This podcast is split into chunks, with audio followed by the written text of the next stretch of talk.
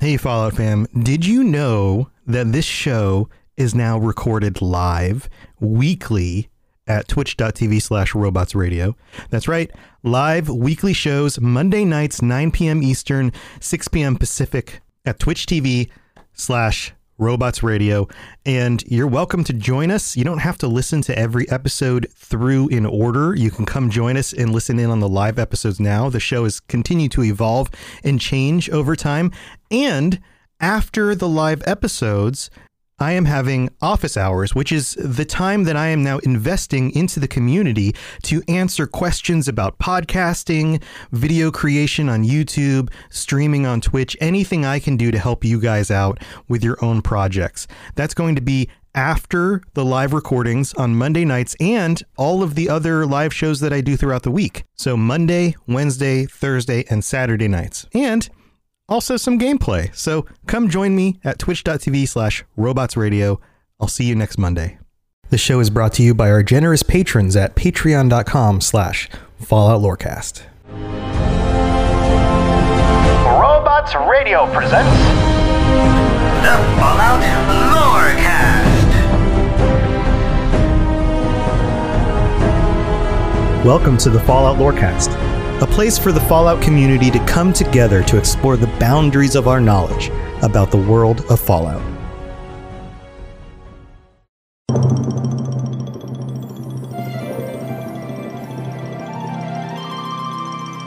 Located in a scenic mountainous region northwest of Vault 12, this vault offers an endless supply of pure water to the inhabitants. The rumors that the water table in the area could easily be contaminated in the event of a nuclear war have been found by the Department of Water and Power to be completely unfounded. In the event that the water in the area were to become tainted, remote even though it may be, Vault 13 has been fitted with the government approved Vault Water Purification System.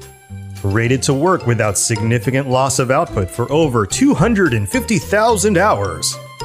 Prospective Vault dwellers should have nothing to fear.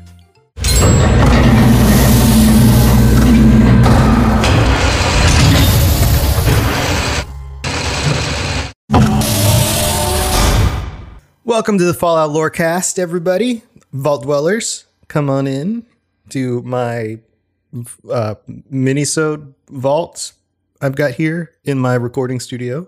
I am Tom or Robots, and I'm happy to see you all back. I am super excited today to talk about Vault 13, only the most important vault in Fallout 1 and Fallout 2. Well, maybe not the most important, but a key central location because if you've played any of those games, you know Your family was part of that group that entered Vault 13. Imprisoned safely behind the large vault door under a mountain of stone, a generation has lived without knowledge of the outside world. Life in the vault is about to change. So, if you haven't played the original Fallout games, then you might not be familiar with Vault 13. Vault 13 is where you start out from in the beginning of Fallout 1. It also uh, plays a critical role in Fallout 2. And I'm going to try and keep this pretty brief and I'm going to try and keep, you know, some of the spoilers out of this a little bit, but it's it's kind of tough to talk Vault 13 without talking the events of those games and what goes on in those games. Um, so I'm going to keep pretty close to certain sections of uh, the wiki that I'm using to give you guys info on this. Um, and you know, like I normally do, I'll note some extra things here and there. Uh, so if you if you're interested in reading the full thing, then this one's on fallout.fandom.com and it's specifically about Vault 13. And let's let's start with the background. Let's start with the construction and purpose of the vault. It says here that construction of Vault 13 started in August 2063 and was completed in March 2069. So it took 6 years to build. It was the last vault on the west coast to be completed, covering 3,200,000 tons of soil at 200 feet, 200 feet below the surface. The total number of occupants at maximum capacity was 1,000, and it had 100 living quarters. So at maximum capacity, 10 people would be assigned to a single living quarter. in a hot bunking system, as it's called. For for Vault 13, Vault-Tec chose the Pip-Boy 2000 as the personal information processor for Vault 13 dwellers over the Pip-Boy 3000. Now, this isn't specifically explained in the wiki as to why that is, and going into the technology of the Pip-Boys is definitely a topic for a different time.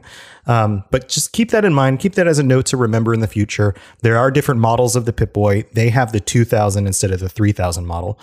My like the meta uh, guess for this is that the Pip-Boy 3000 was de- the development that Bethesda added into the series in Fallout 3, but I'm not 100% sure of that. i will have to dig in a little bit more.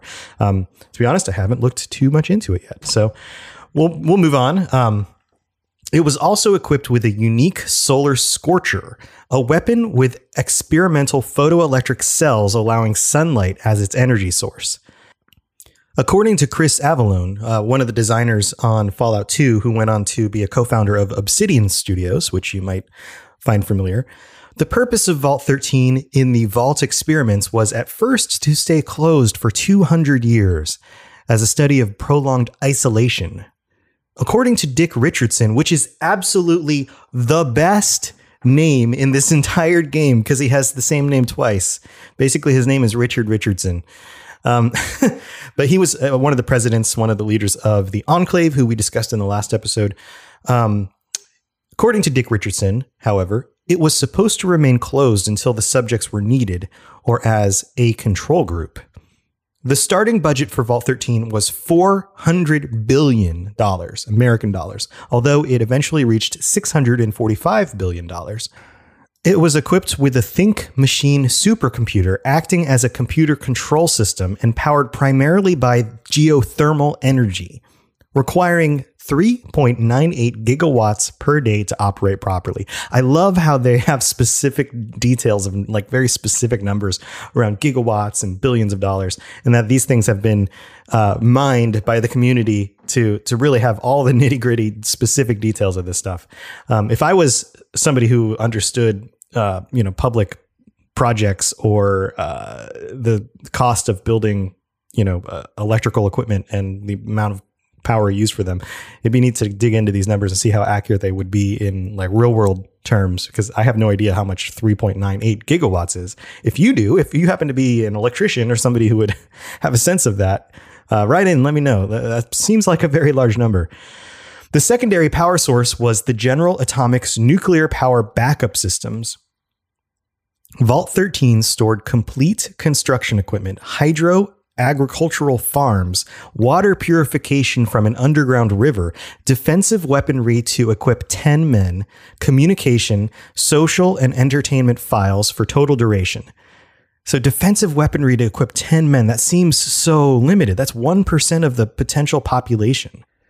It goes on to say that it was also supplied with an extra Garden of Eden creation kit, which I mentioned in one of the earlier episodes, which, when added to the Vault standard complement of two, makes three kits in total. Now, this information goes a little bit counter to some of the other information that I saw about this uh, this section. It seems that the wikis uh, contradict each other. That this one had two instead of one, but this article says three instead of two.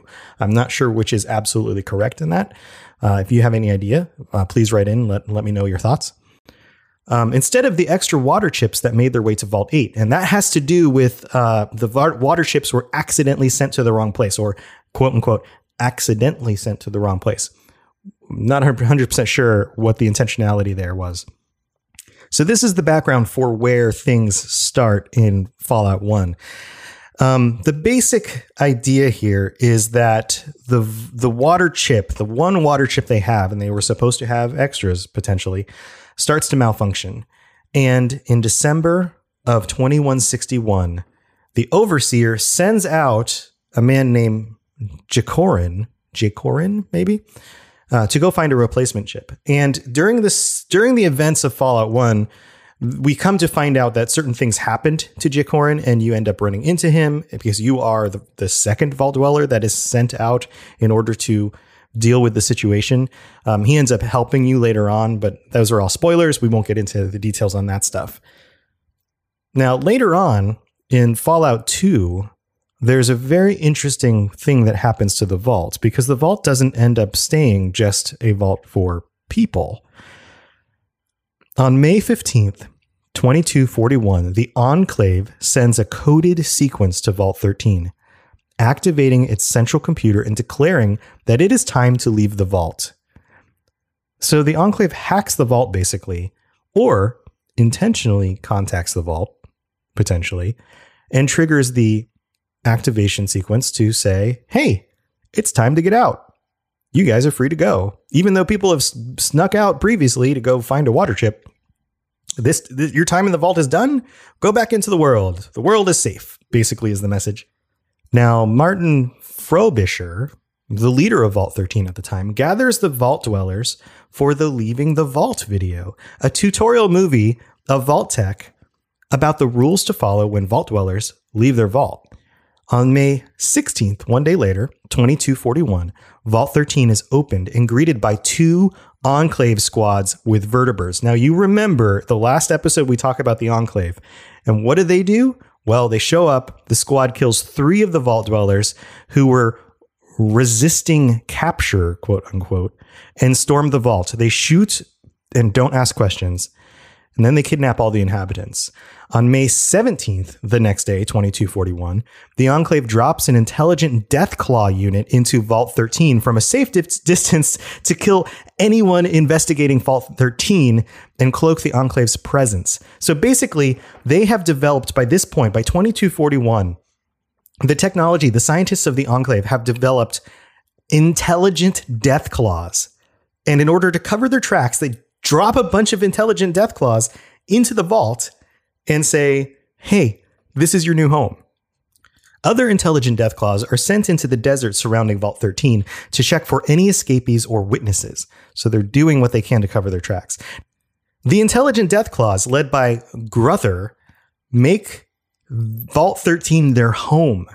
Unlike their objectives given by the Enclave, the intelligent death claws allowed many humans to live in relative comfort and safety with them in the confines of the vault, displaying a strong pack mentality. I guess they can't go against their own nature. After the visit of the Chosen One, that's your character in Fallout 2, and before the destruction of the oil rig, the intelligent death claws were wiped out by the Enclave and Frank Horrigan, leaving the vault empty. However, this may not be the case since there is a bugged good ending where Gruthar and his pack survive and continue to peacefully expand into the wastes. Can you imagine a future Fallout game where you run into intelligent death claws again? I hope that there's this is somehow canon. The the good ending is somehow something that we're going to see in the future. Imagine a New Vegas 2 where you go back to Vault 13 and you come to find out that it's been re-inhabited by intelligent death claws. That would be freaking awesome. So that's as far as we're going to go with Vault 13. Um, anything else is going to start to really dig into the events of Fallout 1 and Fallout 2. Thank you again for tuning into the mini episodes, the mini sodes. I really appreciate you guys hanging out. If you want to get a hold of me, shoot me a tweet at Fallout Lorecast or send me an email to falloutlorecast at gmail.com or hey even pop in pop in our stream at twitch.tv slash fallout lorecast last night was awesome. We got together with uh, three of us uh, fev dweller the ancient gamer tag and chimichanga kinsey and the three of us uh, blew up a, a, town. We fought a bunch of bloated ghouls. We collected a bunch of rare uh, flowers and things, which I, I, guess I haven't done a whole lot of the end game stuff, but Tag knows a bunch about that stuff and says, hey, this stuff will help you craft really cool items. It was super fun. We put some pictures online. You guys should check it out. Um, you know, playing the game most nights after 9, uh, 9 p.m. Eastern time. And if you would like to join us or hang out or just get some tips on where to find things or whatever, feel free to jump in, or even if you want to just talk some lore. I, I, think it's it's actually surprising that most of the time when I'm streaming, we all just kind of play the game, but nobody brings up lore questions for us to discuss. I would love to hear some of your questions and some of the topics that you guys would like to hear about on the show. And I may not have the answers immediately, maybe the kind of thing that I'll have to research more, but I could say, hey, this, I think it might be this. This is my experience. And I'm sure there are other people that are hanging out in in the stream or in our Discord or wherever that might have more experience about very specific parts of the games than I do. So feel free to jump in. I will see you guys next time. And until then, keep your vault sealed and keep your death claws intelligent.